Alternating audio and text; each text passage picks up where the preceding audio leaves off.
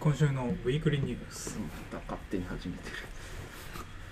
えーまずはですねオフホワイトナイキの最新プロジェクトダンクローザ50 50 The 50s の全50足をチェックというのがハイブピースに上がっていて、えー以前からアナウンスされていた、まあ、バージェルが手掛けたダンクが50足。うん。のが公開されましたと。で全部ナンバリングされていて1と50だけちょっと色が違うんですねなんあかね。これオールあの白グレーじゃないんだ。オール白全部白グレーベースなんですけど、いうん。そのそうなんです。ナンバリング1と50がうん。違うんですよ。色が、えー、っていうかさ黒かな。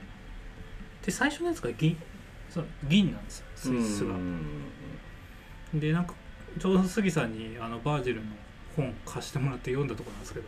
ああはいはい、はい。複雑なタイトルをここに。っていうあのハーバードの大学で講演した時のうん。のまとめたものなんですけどでそこの本でちょうど彼が3%アプローチっていう手法が好きって言ってたんですけど、うん。まあ、物の中の完成されたプロダクトの中で3%だけいじる。うん。みたいな。まさにそれじゃん。そうですね。うんうんでの、まあ、発売方法とかわかんないですけどまあ基本多分この一番色の違う2色が多分プレネガーンってついてでそれ以外は多分誰が着るかによって値段が変わりそうな感じは。もうどれがいいとかもう言いようがないんですよねありすぎて。うんいやでも面白いっすね。ね。まあ、プロダクトとしては結構どうなるんだろうって気になってたんですけど結構面白いかなあれでもこのパターン前もやってましたよね別にダンクで。やってなかったダンクの紐通すのはもともとやってますね。ょやってますよね、はいやってます。それは色展開がこんだけえげつないっていうのが今回。っそうそうそうそう。ていいですよね。はい。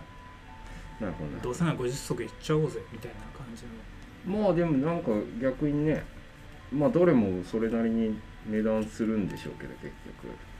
ちょっとばらけるっていう意味ではまあ面白いのかなと。もし一斉発売で全部に抽選したらなんか一足ぐらいは当たりそうで いいですね。みんなそう思いそうですけど。逆にこれあれですね。でもそのそれこそ替え紐を50色つけるとかじゃダメだったんですかね。あ多分もう、ね、理解できないですよユーザーが。そうそこまでいくと。ああ替え紐がすんごいごついボックスになるんで。ああでもそっか。終端の色と側面のヒールのピスネームの色も微妙に違うのはいあとインソールの色。ああそっかそっか。なるほどね。2番目、えー、ネットフリックスが EC サイト立ち上げアパレル雑貨を販売と。Netflix と、まあ、ちょっと前にビームスとコラボしてえーアパレル出しましたけどね。うん。えーもうそれに続いてもう Netflix 自身が EC サイト立ち上げてで Netflix のオリジナル Stranger Things のグッズだったりとか、そういうのを発売すると。うん。嬉しそう一番嬉しそうですね。 Netflix とビームスの T シャツも道玄坂の喫煙所で23人見ましたね。なかなか40代ぐらいのダディーな方が。いやーそうです、ね、発売日の次の日ぐらいに来てるの見ましたうん。やっぱりね今世界中で一番見られてるロゴかもしれないなんかツイッターでもこれ結構肯定的な意見多かったですね、うん。それはしかもまあ売れるでしょううん。ストレンジャーシングスってナイキと普通にやってなかったでしたっけとナイキとリーバイスとかともやってた気がしますね。ちょくちょくアパレル展開はストレンジャーシングス自体はちょこちょこしてたのか。そうですそうですそうです。うんうんうん。まあそれにネットフリックスのロゴがちゃんと載る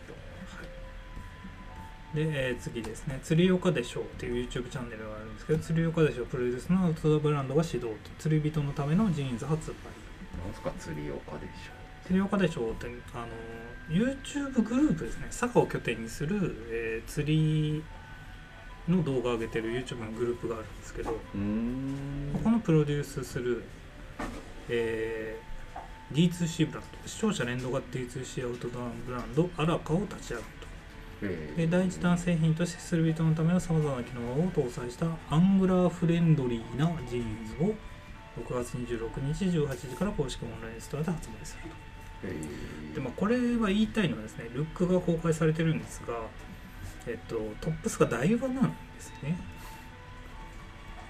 ああなるほど、はい。なんでちょっとルックがね台場に目がいっちゃうああこれ本来はこのジーンズズの方なんですけど台場の方がかなり目立っちゃってるのでちょっとあのちょっと分かりにくいかなってことですか？そうですね。物はなんか良さそうなんですけど、うん。ちょっと台湾の宣伝っぽいぞ。っていうのがうん。ちょっとあるうんなるなんかまあちなみにパッチはちょっとリーバイスをパロってる感じのパッチです。ほどそれはなんか機能素材的なことなんですか？これはこれ多分機能素材だと思いますよ。えー、少々お待ちください。えー、そうですね。釣りのシーンで使用頻度が高いペンチやスマートフォンを収納できるツールポケットを配したほか、えー製造工程で生地に特殊加工を施すことで海や川で水に濡れた時のストレスを軽減したと。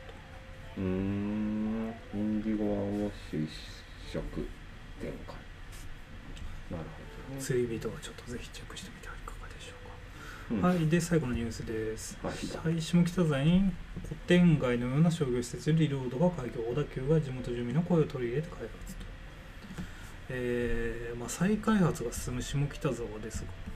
下北沢多いですね。商業施設めちゃくちゃ。そんな多いでしたっけ？多いんですよ。ちっちゃい商業施設ってことですか？そうそう。ちっちゃいなんかフードなんかコンテナハウスみたいなの集めたやつとかもちょっと前にできてましたし。うんうんうんうんまあ、再開発が進んでなんか下北沢はもうなんかだいぶ変わってるんで久々に行くとね戸惑いますよ。うーん。でここがえー、っとですね結構面白い店が入っているようでしてカルチャーが強めのとこが、カルチャー強いえー、1個がうんはいはい。えー、古着屋のシアンの人気シアン？もともとファイヤー通り渋谷のファイヤー通りにあった。あそうだったんですか？近いとこ。ろを移転した。とうーん。あとカレー屋もありますね、えー、三蔵東京。ああはいギャラリースペース併設型の立食。立食なんだ。立食のカレー屋と、ええー、同店のロゴはエイサップ・ロッキーやニッキー・ミナージュのカバーロゴを手掛ける LA のアーティストが制作したものだと。名前は教えてくれない。確か匿名なんですかね。に 確かはいはい、で、えーっとメインではないんですけど、まあ、かなりこれも熊谷さんがディレクションする写真集を中心とした書店グレートブックスにもうますとああなるほど。オープン時には写真家の坂口恭平にフォーカスと。うーん。坂口恭平さんね。はいはい。いいんじゃないでしょうか。えー、じゃあこれがですね。はい。6月16日。あ今日ですね。ラジオ収録日が6月16日。本日なんですけど本日、えー、開業しています。そうなんだ。ねまあ、来週緊急事態宣言も終わりそうなので、はい、ぜひ来週行ってみてはいかがでしょうか。ということで、はい、今週のウィークリーニュース終わります。では、良い週末を。はい